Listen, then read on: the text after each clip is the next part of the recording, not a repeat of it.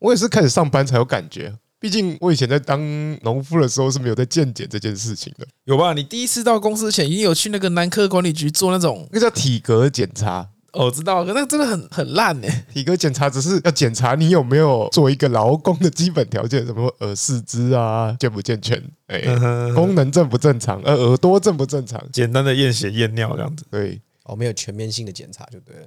啊，现在的这个健康检查是要检查说，哎，你现在的身体的健康程度 有没有因为你进来从事这个劳动工作之后逐年衰退？个人觉得是有啦。我第一年进公司的时候是蛮健康的。但第二年开始就有轻度脂肪肝，然后第三年开始变中度脂肪肝。哇！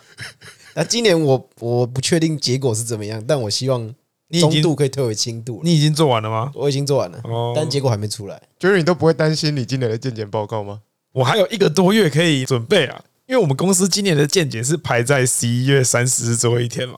嗯，我就是故意选在那一天，我把自己设一个 deadline，到那个之前我都还有救啊。我看你应该是要付出相当大的努力才有可能有救啊！毕竟我们上次去力宝乐园，在那个造浪那边，我看周边都浮满了肥油啊！哪有？太夸张了吧！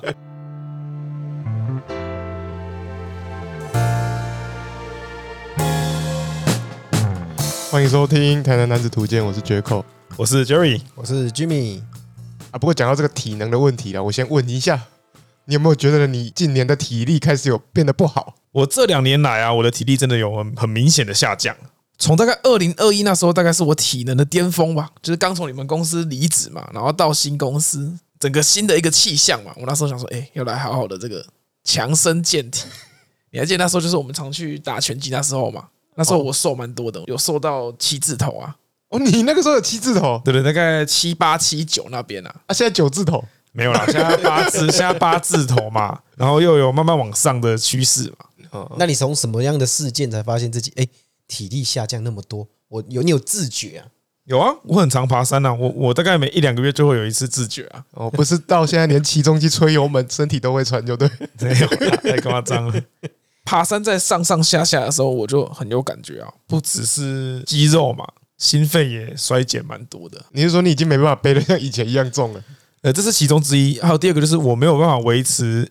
可能一百六、一百七的这种比较高的心率，尤其是一百七十几的这种心率，然后持续的爬一两个小时。哦，你以前可以看你的心率，然后你会看哦，我现在可以维持这个心率爬多久？对对对对对，那时候很勇，啊，现在就是现在就很很喘了。我那个时候不是还可以说哦，我要让这群欧洲人知道我们不是东亚病夫。对啊，那时候二零二一暑假那时候嘛，那时候是我最勇的时候啊，扛两百斤麦子走十里山路不换肩。下一个延伸的问题，想问一下，你觉得体力跟体能有没有什么不一样？因为通常你会说，我可以连续什么看书看两个小时不会累。哎，杰克，我看你都好像都不是举这种例子啊，你都说什么？都做好像都连续做爱什么，连续一起一个小时，连续做爱一个小时不会累。那这个到底是体力好还是体能好？哦，那先取决于你这个做爱有几种不同的体位啊。哦，没有吧？应该是看心率吧。你如果说你这个心率维持在一百。那你可能会说，哦，这可能是体力好。如果说维持一百七，你可能会说体能好，是这样吗？强度很高。好了，还要看你这整个时间嘛。所以呢，我们一般讲的这种比较偏耐力方面的，或者是偏一些劳力活方面的，我们会说体能体力好。可是如果你是一个这个综合运动表现啊，可能你像是可能需要爆发力、耐力，嗯，需要一些身体平衡的柔软度啦，这种综合面向的来说的话，我就会说他的体能很好。他身体的素质很好，对啊，其实像是我以前在种水果的时候，那个时候都可以一天工作大概八到十个小时，然后都觉得哎，元气满满，晚上回家还可以再打电动打四五个小时。你确定是打电动吗？真的啊，那个时候一个人射击游戏，一个人玩射击游戏就对了，差不多。呃，对对，我那个时候觉得体力很好啊。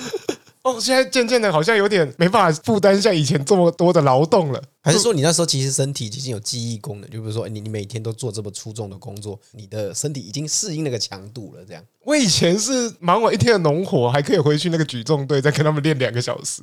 我是觉得那个时候的体能状态或者体力的状态都是很饱满的。但是讲到这个体能跟体力的下降了。你会觉得是我们人体啊，我们这部机器的运转功能在下降，我们的效率在下降，还是我们储备的能量没有办法像以前储备的那么多？导致于我们有这个体能跟体力越来越不好的感觉。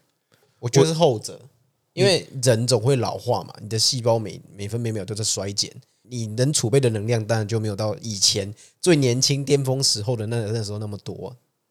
可是我觉得是前者，就是你这个使用的效率下降，就跟我们开车嘛。你车子用久了嘛，你的能源使用效率会下降嘛，跟我们可能这个发电机用久，它可以发的电就会就会下降一样嘛。那我举个例好了，你在加油的时候，你会不会加汽油精？为什么要加汽油精？我不知道清什么积碳吗？对嘛？呃，我比喻成人体的血管里面，它就是会有阻塞，会有脏物。卡在那边，所以你要偶尔来一点保健品，给它清一下、通一下嘛。我居民这边是觉得是吃保健食品的概念，难怪他每天都在喝鸡精。所以这就相当于我刚刚讲的，可能这样讲的好像我们要夜配一样，我们根本没有夜配啊，没有，我们也没有讲他喝哪一排的鸡精，我们没有五倍对策。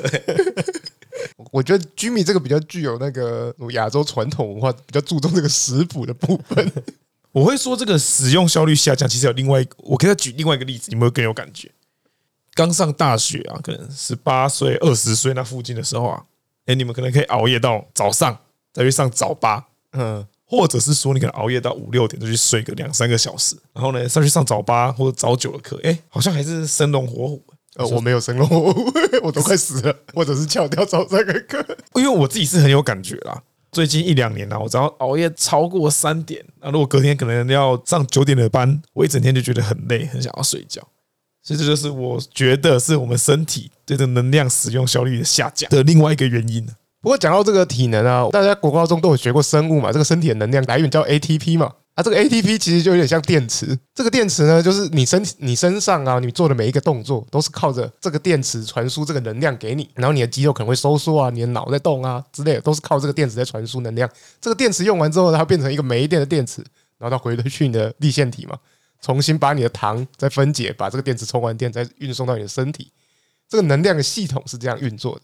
所以刚刚在讲的这两个情况，就是到底是我们粒线体充电的效率变差了。还是我们 ATP 的总数在下降，对照起来看的话是这个样子。但是刚刚看的资料里面啊，其实人体里面的 ATP 的总量其实是相当固定的，因为诶 ATP 这个电池啊，它一被制造出来之后就要马上被使用，对，它不能储存嘛，它没办法储存的能量就会以脂肪。糖或者是蛋白质来做储存。哦，另外一种形式。没有，它原本是储存成物质，就是刚才讲那三种物质，对，糖、脂肪都在你身体里面啊，你要用的时候就把这个东西分解出来变能量，对，所以主要是跟你转换能量的效率有关系。啊，这个东西其实是可以被训练的，所以比较像是我们身体的机能在退化，你的车子在老化了。所以说，如果要改善体能啊，或者是我们到这个现在，我们能做些什么来让我们的立腺体的效率也好，或者是数量也好？要怎样保持，或者是让它变强？其实我们有几件可以做的事情啊！你们要不要猜一下有哪些项目？直接做一罐 ATP 然后喝下去啊？没有啦，你只能那个东西就只能你马上用，那不是肾上腺素。你可以想一下，怎样可以让你的粒线体数增加？我觉得运动吧。然后运动是一定的，因为你让你的身体觉得你需要使用更多的能量嘛。你运动长了一些肌肉的话，你的身体的基础代谢上升，感觉身体就会想要做更多的。对，身体就会意识到哦，我现在需要更多的传输效率不够，我需要增加更多的力线体。对，好，运动是一个，还有没有别的想法？极限环境吗？哎呦，很接近哦。里面还有提到极冷或极热，它在英文里面就是写说 cold exposure 或者是 heat exposure。哎，他这样子就可以解释说，为什么做三温暖好像对身体蛮健康的，对不对？然后，而且像是一些顶级运动员，他们运动完之后都会进去那个冷冻舱里面，说 LBJ 对不对？对啊，很贵的那个。所以这些东西都是哦，刺激身体，让身体需要在这个情况下做快速的反应，然后来增加立腺体数。还有什么？好，如果你们没有想法的话，我要来解答了。你们怎么都没有想到睡眠很重要？如果你睡眠有问题的话，你的身体的立腺体效率也会下降，所以睡眠其实很重要啊。想到睡眠，就还有另外一个啊，跟晒太阳也有关系啊。你不晒太阳的话，你身体的效率也会下降。所以其实我们应该要保持足够的日照时数了。我们是植物是不是？啊，食物也是。其实可能大家可以去查一下，哪一些植物也可以让你的立腺体的能量转换效率增高。这个在里面也是有提到的。还有另外一个啊，外在的健康很重要。内心的健康也很重要啊。你如果一直处于在一个高压的工作环境，你的心理压力也会造成你能量转换的速率的下降。所以心理条件也也是很重要，所以保持一个愉快的心情。这还有另外一个，我不知道你们有没有做过，就是断食。哦，当然不是说一六八，我猜他讲的应该不是一六八这种短暂的断食，至少一两天了。对，他可能是讲的是二十四小时、四十八小时以上的断食。它里面提到的就是，当你当你身体没有在进食嘛。啊，你的粒线体还是需要从你的身体里面去获取能量，它可能就要去把一些储藏的脂肪啊、一些储藏的糖找出来。它是不是应该提升它工作效率，才有办法去把这些能量给挖掘出来？所以这也是提升呃粒线体效率的方法。简单来说啊，就是如果他家里呃堆满了食物的话，他就会很懒得工作了。其实这个整体现在看下来就是有个概念：你如果对你的身体越好，你的身体的能量转换效率就越差了，啊，你就会越来越胖。哇，体力越来越差，我们的身体这么哎这么的 M 啊？对你，你不能对你的身体太好。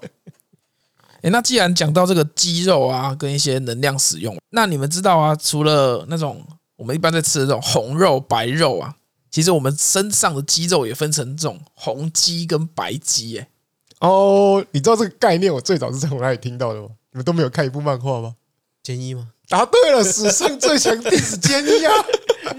我记得他在前几话里面就有提到说什么，他那个柔道师傅嘛，他就跟他解释说，人的肌肉有分成红肌跟白肌啊，我，爆发力的跟那个耐力的。哦，那看来你也是蛮有概念的哦。我是在这里学到概念，而且他那个时候说一件很扯的，他说我已经透过锻炼，把我全身的肌肉都训练成粉红肌。有啊，有有粉红肌啊。对啊，他说他可以两者兼备啊。粉红肌应该是红肌有分两种啊，嗯，有一种红肌是可以拿来做高强度运动的。哦，对对对。好，那我们先解简单解释一下红肌跟白肌啊。我们的肌肉呢，它不是完全完全的分成两种，就是它它的这些肌肉纤维的组成里面，它占的比例啊。嗯，红肌它主要是负责就是一些持续耐力性的工作，那白肌呢，它就是来做一些诶需要爆发力的工作。所以你就可以想象啊，像是我们一些跑长跑嘛、马拉松之类的运动选手，他们的红肌就很很发达嘛。嗯。那如果是像是一些举重啊，或者像是一些短跑选手，他们的白肌就相对发达。我可以讲一个我在网络上查到更简单明了去记这个东西的方法。他举一个鱼类的例子，你想我们平常吃的尾鱼，它是什么颜色的？红色，对不对？嗯，他们平常在那边在海里面游啊，回游很很累啊，在海里面不停的游动很累啊，所以他们的肉是红色的。那另外一个呢，就是你看过比目鱼吗？他平常就是躺在那个海底嘛。或者是沙沙地上嘛？诶，他们如果是有人要袭击他们的时候，他们不是要瞬间发力吗？要逃离嘛？嗯，所以他们的肉就是白色的。哦，听起来好像蛮有道理。所以这个红鸡跟白鸡其实就是像我刚才讲的嘛，尾鱼跟比目鱼的例子，其实它是先天就已经决定的，就跟我们人的身上的这些红鸡跟白鸡，它在你一出生的时候，这个比例就是已经是固定的了。哦。对啊，只是它差在说你要怎么去让你的这些红肌或白肌去做适当的运动，让它们变肥大，这样子。假设你练了很多的重训，你的白肌就变得发达嘛。嗯，所以看起来就比较看起来比较粗壮。那如果你尝试做一些慢跑，或者是像说长时间的有氧，假设游泳好了，你的红肌就会比较发达。然后红肌肥大起来之后，它的呃视觉上的效果不会那么明显。嗯，这也是那个啊，为什么健美选手都要做白肌相关的爆发力的训练呢？他们比较不会做那种马拉松式的，他们都要做强度高的，才会让肌肉看起来更肥大一点。那我再举一个例子啊，以健身的来说，好像是你练胸肌的时候啊，嗯，胸肌就是比较偏白肌，嗯，它白肌的比例比较多，所以你胸肌你如果要练的比较大的话呢，你就要做一些高强度的，你的每一组的重量要做比较重，然后可以做比较少组。密集又高强度就对了，呃，就是单一组比较少，就是练的是你的爆发力。可是如果你在练假设呃腹肌的话呢，腹肌占的红肌比例其实比较高，所以在练腹肌的时候，你可能就不用需要那么多的爆发力的运动这样子。嗯，以我以我看一些运动科学的书来说，大方向应该是对的。总之，你要让肌肉看起来肥大，你一定要做强度高的。至于你说核心吗？毕竟我是一个不太锻炼核心的人，因为只要你认真练一些全身性的运动，你的核心都会被顺便的锻炼到。但是还是应该要维持一定的强度了。其实当我们年纪越来越大，我们的肌肉量也会越来越少。我不知道你们有没有听过肌少症这个东西，它的全名叫做肌肉减少症。这个名词最近在我们家的长辈群里面好像越来越常听到这个这个词。我觉得讲肌少症好像有点怪了。因因为你肌肉是不会减少，你肌肉细胞的量是固定，它只是呃大小的差别，跟脂肪一样。应该说它的呃数量是固定的，可是它的质量跟它的、嗯、应该说它的质量在下降，不是它的、呃。应该说它的重量跟它的质量在下降。哦、对了，对，因为其实这个肌少症他们有一个所谓的定义啊，就是说，哎，你的肌肉可能少于几趴下，或者说你的握力几趴以下，你就是肌少症。这个肌少症它的定义应该是说跟你的。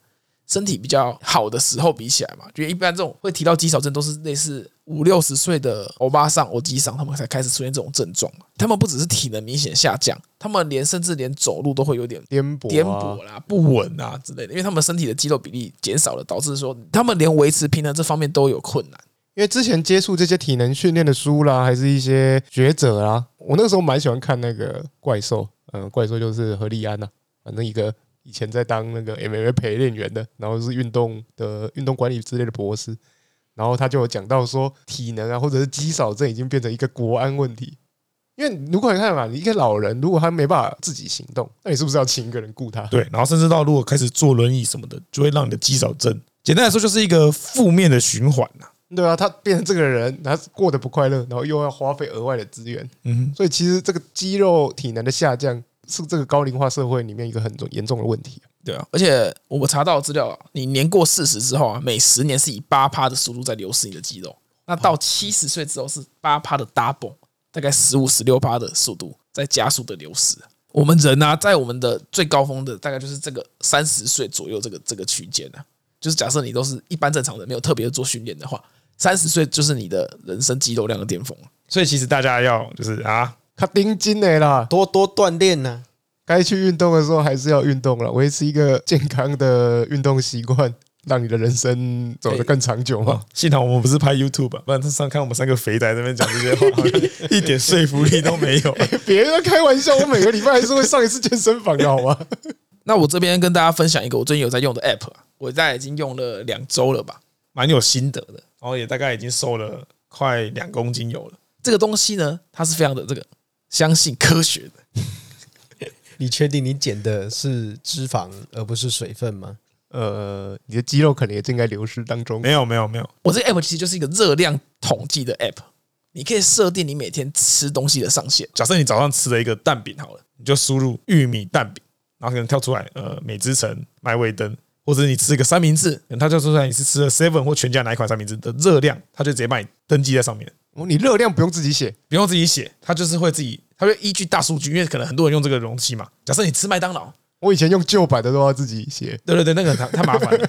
你如果吃麦当劳或者是吃 Subway 这种，也是这种国际连锁的，你用你打英文，它也可以直接帮你登录进去。哦，你就可以大家知道说为什么你会变胖嘛？因为你你人会变胖，你一定是因为你每天吃的比你消耗掉的多嘛。没错。那假设如果你要减肥的话，以我们来说，我们的肌大概大概一千八左右嘛。假设你要你要减肥的话，代表说你的输出要比输入多嘛。所以我现在就设定在一千五，然后我就可以登记说，哎，早餐、午餐、晚餐大概要吃多少？我用这个 app 第一个发现的的问题就是，我早餐都吃太多了，你早上都吃八百卡，对，八九百卡，因为我这半年全部都在台中出差嘛，我早上都吃饭店的 buffet 嘛。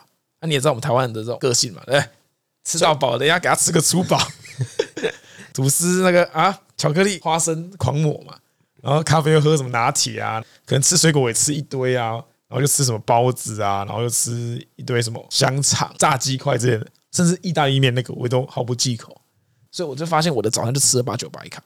然后呢，我午餐我到客户的工厂那边嘛，我又吃那边的 seven，又吃了一个咖喱饭，可能又六百卡。那晚上回来又再吃一个六百卡，所以每天都是吃超过可能两千两百卡。所以这样子一天一天的累积下来，你也知道嘛，我们大概只要你热量多吃了大概七到八千卡，你就是会长大概一公斤多嘛。嗯嗯，所以我就我就发现我问题了，所以我现在早餐都吃很少，中午呢就吃大概就是豆浆啊或蛋之类的东西，就低热量的东西。对对对对对，然后高蛋白的东西，然后晚餐我就可以大概知道我的晚餐的量还多少。我就因为我会点 foodpanda 或者我就去 seven 的时候，我就挑那个热量还在这个能够保持我热量赤字的这个食品去做挑选，这样子。你这样很有自觉，你不是去调高你的输出，而是去调低你的输入。诶，我跟其他人相比起来，我还是比较嘴馋的嘛。我是设定说，我一天可以吃一千五百卡，加我当天运动的热量这样子。哦，对我一天还是有在运动。对对对，我每天都有去健身房，大概三十分钟到一个小时，大概会消耗个两百卡左右这样子。两百卡也太少了吧？哇，你的运动强度很低呢。有时候就是不一定嘛，就看每天的。居民，你要不要说你去游泳池？哦，你这一个月下来每天都去游泳池，必须的啊，因为没办法，我的也是嘴馋啊。居居民那个随便游一下泳都是六百卡起跳，哎，六百，你确定？有啊，你游一个泳差不多一个小时，你连续游一个小时吗？连续呢？没办法连续，可能三四十分钟是有办法的。三四十分钟游泳游到六百，游到六百卡，有在游泳池的消耗热量很高，我记得慢跑还多哎。那水慢跑大概三公里是两百多卡，而且我也不止游泳，我还有跑步。啊，不过这也是我推估的，毕竟我没有现场看居民是怎么游。对啊，说明那边很多比基尼辣妹，你确定 你女朋友在去吗？他跟我说游一个小时，我不知道他是游两千还是游五百。对啊，要蛙式的话，应该我预估了，可能就一公里而已。嗯嗯，对。然后这个 app 它还可以登记你每天喝的水量啊，然后它也可以跟你的手机去做连接，把你的。步数啊，运动量啊，睡眠时间也也登记进来，这样子。我这业配业配了吗？没有啦，没有业配。市面上很多种的这种 app。哦，我想说你介绍这么多，好像你有在业配这个一样嘞。我要把它名字念出来吗？是是，我是觉得不错哎。哦，叫做 My Fitness Pal 啊。哦，对啊，大家有兴趣的可以去参考一下。不过因为我是用免费版的，它年费有点贵啊。然后它除了登记热量之外，它还可以登记你的就是。呃，蛋白质、糖类跟脂肪的比例啊，如果想要做一些健身的人，也可以参考。像我现在尽量就是让我维持蛋白质，当然要达到每天的标准嘛。然后就是蛋白质、糖类跟脂质，大概就是一比一比一的比例这样子。嗯，台湾人一般没有没有做特别管控的话，你大部分啊都是脂肪加碳水化合物嘛。嗯，对啊。好了，这个 app 感觉还可以用啦。不过呃。不知道怎么最后是给出一个少吃的建议呢？应该减肥的方法，少吃减肥的方法，大家都知道啊，书上都有写啊。不是啊，你就是有一个更科学的方式，把你的每一次的数据可以统计出来嘛？那你知道，不然你干，就很多人在那边讲说什么哦，我都吃很少，运动很多，可是我一直胖，说干到我可怜。我就觉得，就有人跟我这样讲，我就说，哎，你这样是不是可以去那个诺贝尔奖？我们大家不用发明核融合嘞，在你身上研究为什么热量。都会一直不断的源源不绝的产生嘛？哎、欸，奇怪，怎么每天都带健康餐盒来公司？三年来胖了二十公斤？你在黑谁？是不是回家都偷吃炸鸡？对啊，所以这代表就是把东西统计下来，你就知道自己的输入输出是多少了。好了好了，推荐给大家了。不过那个增加输出才是重要的。那接下来我想问你们两个，哎、欸，你们两个跟宫崎骏有熟吗？还是说你觉得你跟宫崎骏比较熟，还是 Jimmy 跟宫崎骏比较熟？我跟久石让可能比较熟啦，哦，你跟久石让管乐很常吹他们的配乐配乐嘛，因为这种比较偏拔辣歌嘛，大众接受度比较高嘛，然后我们吹的也很爽嘛，嗯，对啊，啊，不过讲说熟，讲说熟不熟，好像真的很熟，看很多宫崎骏一样。呃，如果我说一到十分跟宫崎骏熟不熟，我大我大概三分还是两分？我其实也差不多了，我大概是个我们这边大概是个三四五分，Jimmy 可能是五分熟吧。没有，因为你要讲熟不熟，你就想嘛，港片我们想到的都是周星驰。啊，日本如果你要看动画，从小成长陪伴起来的，那就是宫崎骏。啊，因为宫崎骏，我其实不太确定他到底算退休了没有啊。说到宫崎骏这个退休史，也是 好像一直讲说要退休啊，但是一直都有新作品，年纪好像也很大了。网友有整理说，他其实有说过类似七次要退休的的言论，不过那只是网友的的想法，他真实说过大概是两三次。他其实在他上一部片嘛，就是《风起》那时候。就已经有说要退休了，嗯，可是后来他又对啊，又在复出了，对啊，最近最红的就是这部《苍鹭与少年》嘛，好像在台湾的票房也是一直维持在第一名嘛，对啊，而且到现在都还在院线片上面呢，而且还都播蛮多的。啊，Jerry，我跟你是有去看过了啦，呃，是不是有种有看没有懂的感觉？跟他其他部片比起来，这部片真的是比较抽象一点。剧情大家都看得懂嘛？他在演什么都看得懂嘛？只是说他到底这背后想要代表什么意义，其实有点不太能理解。跟那些角色为什么会出现在那个地方，然后他在那个地方做什么，嗯，不能理解嘛？我去看完，我中间有几度有分神，就是没有那么……哎，其实我没有到分神呢。对啊，我我的部分啊，尤其看到那些鹦鹉啊什么的，就很好笑啊。对了，那当然这个部分不错啊，就是它有一些奇幻的部分，这些元素也是。宫崎骏一直以来都有的魔法啊，这些奇幻的部分。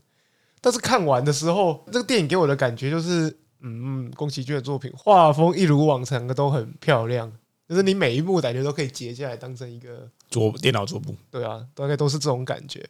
而且不知道是不是他这个手绘制作方式啊，我最有印象宫崎骏的作品，哎、欸，是我在幼稚园看的《红猪》，我们那个时候幼稚园老师播给我们看。现在想想也不知道那个是不是盗录版，应该是啦。那时候我们记得在那个年代很多那种盗版的 DVD，不知道有没有正版光碟。但是那个画风跟现在那个画面的你说精致感嘛，我觉得是一样的、欸。如如果是这样的话，我相信动画的技术在这二三十年间应该也是进步很多。可是它的画风或者是画面的精细度，我体感上没有太大的落差，是不是这个就是那个手绘动画的优势？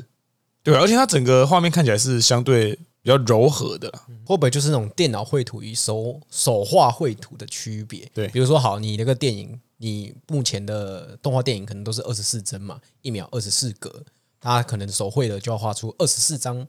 差不多的图片下去补补那个帧数，然后跟那个色彩度，因为本身的色彩跟它的绘图方式都是人工去做细微的调整，那电脑绘图出来的就没有办法做这么精细的调整，它可能一次就是像工厂那样大量生产给你的成品，没有办法做出很细微的比对啊。不是回到这个《苍鹭与少年》的内容了，我们还是稍微讲一下它的架构嘛。我觉得它就是有一个异世界的元素在嘛，或者是说有一个冥界的元素在。主角他们处于的时空跟别的时空都可以连接到相同的冥界，啊，他们进到这个冥界里面，人的表象都没有变化，但是动物的表象就变化了。比如说，就是里面有一只苍鹭嘛，它进到这个异世界之后，它就会有一个不一样的样态。然后像鹦鹉进到这个世界里面，有也会变到一个不一样的样态。感觉上它有用些形态来代表不一样的，你说人类的欲望吗？还是什么之类的？对啊，因为像鹦鹉的话呢，它其实就是在讲说，因为鹦鹉本来就很爱学人做的事情嘛。然后鹦鹉在这部片里面，它其实到后面是比较一个贪婪嘛，对这个权力是有非常的欲望的嘛。它其实就是在模仿人们。嗯，但是主角他当然，他当然最后好像没有被这个权力所吸引嘛，没有选择留在这个异世界里面。当然，在他在里面这个异世有遇到他还活着的妈妈嘛，然后妈妈跟他讲完了一些话，然后陪他经历过一些事情之后，让主角决定回来。哎，现在这个世界里面好好的生活，他们就回到各自的呃时空里面去了。呃，我我觉得整部片简单来讲是这个样子啊。可是你刚光看翻译，你不知道这部片想要表达的或者是它的方向是什么。其实它日文的电影名你会感觉比较有方向感，因为它的电影名是《Kimi taちはどう生きるか》，就是你要怎么活下去，你的人生要怎么活下去嘛。相较于台湾的《苍鹭与少年》，你还会想说，哎，奇怪，这个少年跟鹿到底发生了什么事？哦，没有，他其实在探讨说你要怎么样选择自己活下去的方式。我觉得这个电影要表达的是这样，虽然说看不太懂啦。 我觉得宫崎骏的电影啊，可能你小时候看是一种感觉，你长大后看又是一种感觉。虽然我们现在是以长大的态度以及角度去看的，可是说不定在小孩子的世界里面，他看这部电影会觉得很有趣哦。而你你这个讲法我可以认同，我觉得小孩看这部电影应该也看得下去。因为小孩可能对看不看得懂没有这么要求啊，我们长大了想要看得懂，他想要表达，就是什么都一定要有一个结果，什么都一定要有一个意思，这样子。对，而且依照宫崎骏的个性，肯定他也是有一些自己的想法，然后透过这个方式表达嘛。你想要知道他，你可能想要去推测或者猜他的意思到底是什么。嗯，而且宫崎骏他的电影其实就是不管是娱乐面，或者说单纯的观看的享受面，他都他都有兼顾到嘛。嗯，对啊，这也是他成名的主因嘛。嗯啊，既然这部看不懂，那讲一些我们看得懂的。你最喜欢的会会是哪几部？欸，其实我这几个月有恶补一下，因为我本身就对这个二战历史蛮有兴趣的嘛。哦，然后宫崎骏他有经历过这段时间的的人嘛。嗯，因为他目前八十出头岁嘛。OK，所以他的前身就是大日本帝国的。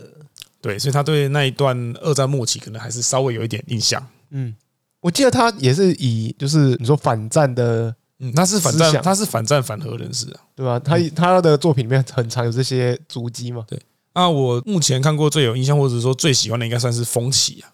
哦，因为他在里面是讲的是绝月二郎的背景嘛，那他是零式战斗机的设计人。我看来都对这些会飞的有兴趣哦。对对对，而且它里面其实也提到很多日本当时候的难处，然后日本是怎么从还不是那么强盛的国家一步一步进展。就是像日本，他们一开始可能也没那么厉害啊，没有那么会坐飞机嘛，所以他们也到德国、到美国去取经嘛。嗯，然后在那边也受到了呃那时候列强的讨厌嘛，就觉得说，哎，你来这边是要剽窃我的技术的嘛。OK，不是合作，其实你就是要偷我技术。然后他们在各个方面，然后不断的努力嘛，然后才做出了这个呃飞机的原型机嘛。那当然也也可以看到他这个主角他的矛盾嘛。主角他是很喜欢飞机的，他想要做出很好的飞机，可是，在当时的条件下、情境下，他就是他做了这个很厉害的飞机，很好的飞机。他也知道这个飞机做出来不适合做战斗机。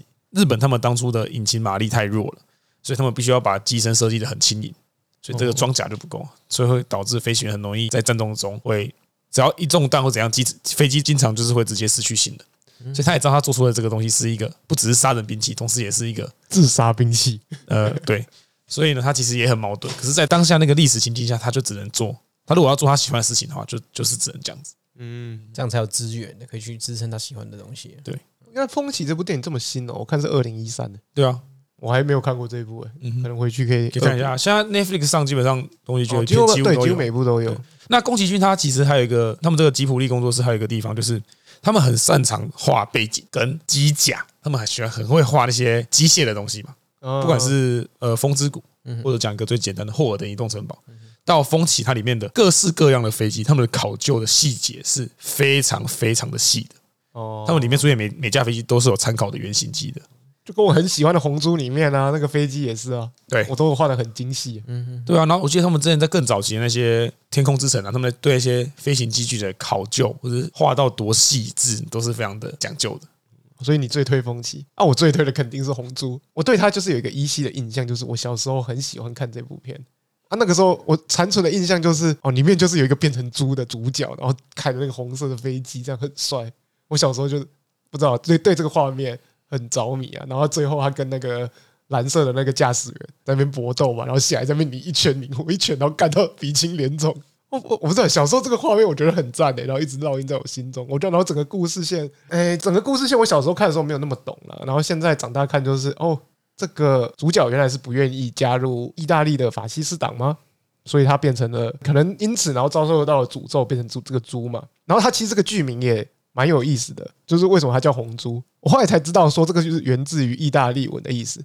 呃，在意大利文，你如果是被被当成异类啊，或者是变当成奇怪的人的时候，人家都会说你是红色的猪。哦，OK，对。然后他在日文里面，他也不是单纯用阿盖。这个词来讲红色，他是用一个比较不一样的红色的字，叫做 kurenai。kurenai 不是一般的红诶，kurenai 这个红色是鲜红色的红色。如果看过这部戏的人，他就知道它代表的就是像它那个鲜红色的那个战斗机一样特别的存在，蛮推的啦。这部。那听你们讲了这么多工业跟机械的问题，我们应该要回到宫崎骏最经典的元素吧，比如说魔法、东方神幻之类的。我这边推的一部，从小时候看就觉得说，哦。深深着迷日式给我带来的文化跟风格，魔法公主，不管是魔法以及宫崎骏想要表达的元素，这部片都融合的非常的好。魔法公主是骑狼的那个，骑扫帚的嘛，送信的嘛，没有，那是魔女宅急便，是啊，骑狼的吧？魔法公主，那那那我就对那部片完全没有印象。对，台湾的翻译是叫魔法公主，但其实日本那边翻译是 Mononoke Hime。Mononoke 在日文的意思翻译过来中文就是幽灵的公主。他想要表达的可能就是，诶，那位骑狼的公主就是像幽灵一样神出鬼没的攻击人类。那其实，在《魔法公主》这一部片呢，它跳脱以往可能宫崎骏想要表达的，它没有正反两面，只有站在自己的立场对与错的方面。在森林附近已经建造出一片自己的属地的那个城的城主，他的名字叫幻姬。他为了要从森林掠夺资源，然后不得不去攻击森林。那森林为了要保护自己的立场，守卫自己的家园，两边就变成敌人。但小时候看就觉得，哦，这个换机好像很是就是坏人脸啊，然后就只会去掠夺森林啊，森林好可怜什么。但是长大后回来看，就发现其实各有各的立场，他们也没有说谁对谁错，所以他有点偏向什么自然保护跟工业发展之间的那种。对，因为其实那这部也是宫崎骏在战后得到的灵感，他想要表达说，人类掠夺资源，其实也有人类自己的立场，但大自然也会为了自己不要被掠夺那么资源，挺身出来而反抗。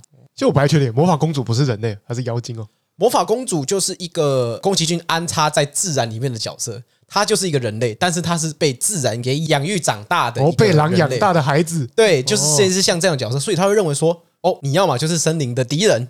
要么就是我的朋友，他的喜好非常的明显，像他我们这个这部魔法公主的片的主角叫阿西达卡嘛，然后他就说，呃，我讨厌人类，但是我喜欢阿西达卡你，所以说他就是一个陷入自我矛盾的情况。我讨厌人类这个族群，但是你这个人类却让我感到十分的温馨。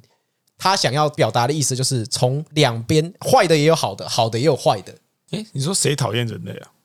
就是那个魔法公主阿西达卡不是魔法公主，阿西达卡是主角。哦，他是男的，他是男的，他是男的主角。对，所以从这部片呢、啊，我觉得最后得到的一个结论就是，你没有谁对谁错了。你要么就是从中间的距离取得一个适当的共存，然后你要么就是你就是被掠夺的那一方，你就懒趴得嘞，最嘎嘞，又来了。幸好我是懒趴嘎，然后然后就是被掠夺，这样，不然你就掠夺回去。哦，最好就是找到一个可以和平共存的的一个 balance。这听起来很没有立场，Jimmy 一向都这么没有立场。好了，所以这部你最推啊？你们要推什么神隐少女啊？可以推啊，但是我觉得神隐少女就是大家都熟，大家都熟啊，每个人都找到了那些像那种抖音影片都。替你解释很多哦，这个东西就是你魔法公主，你你魔法公主应该不是看抖音影片的吧？没有啦，魔法公主当然是看完了以后，然后再再重新 review 一遍的。那接下来我想问你们两个，宫崎骏是不是对老婆老太婆印象就是长那个脸？感觉每个都是同一个模板刻出来的。对啊，每个每个应该说他可以接受啦，因为我不知道是吉卜力公司还是宫崎骏，我认为他们对人物会没有那么厉害，每个都很像，尤其是女主角嘛。呃，有 很多个老太婆都画的跟他婆婆前。对，然后他们也是因为他们都是用同一群人一直做到现在，所以他们的画风才能保持的这么的一致，然后这么的优异，这样子。他说只靠技术啦，不靠绘画啦。我们把剧情描述的好一点，然后就不会有人再看我们画的人到底像不像。呃，好了，我我觉得以我们三个对宫崎骏的熟度，大概这个电影动画的部分也只能分享到这样了。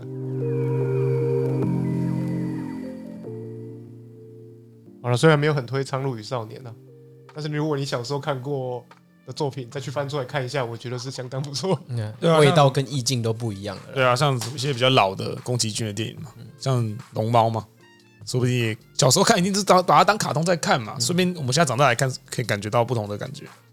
好了，大家可以回去找一部喜欢的宫崎骏作品复习一下。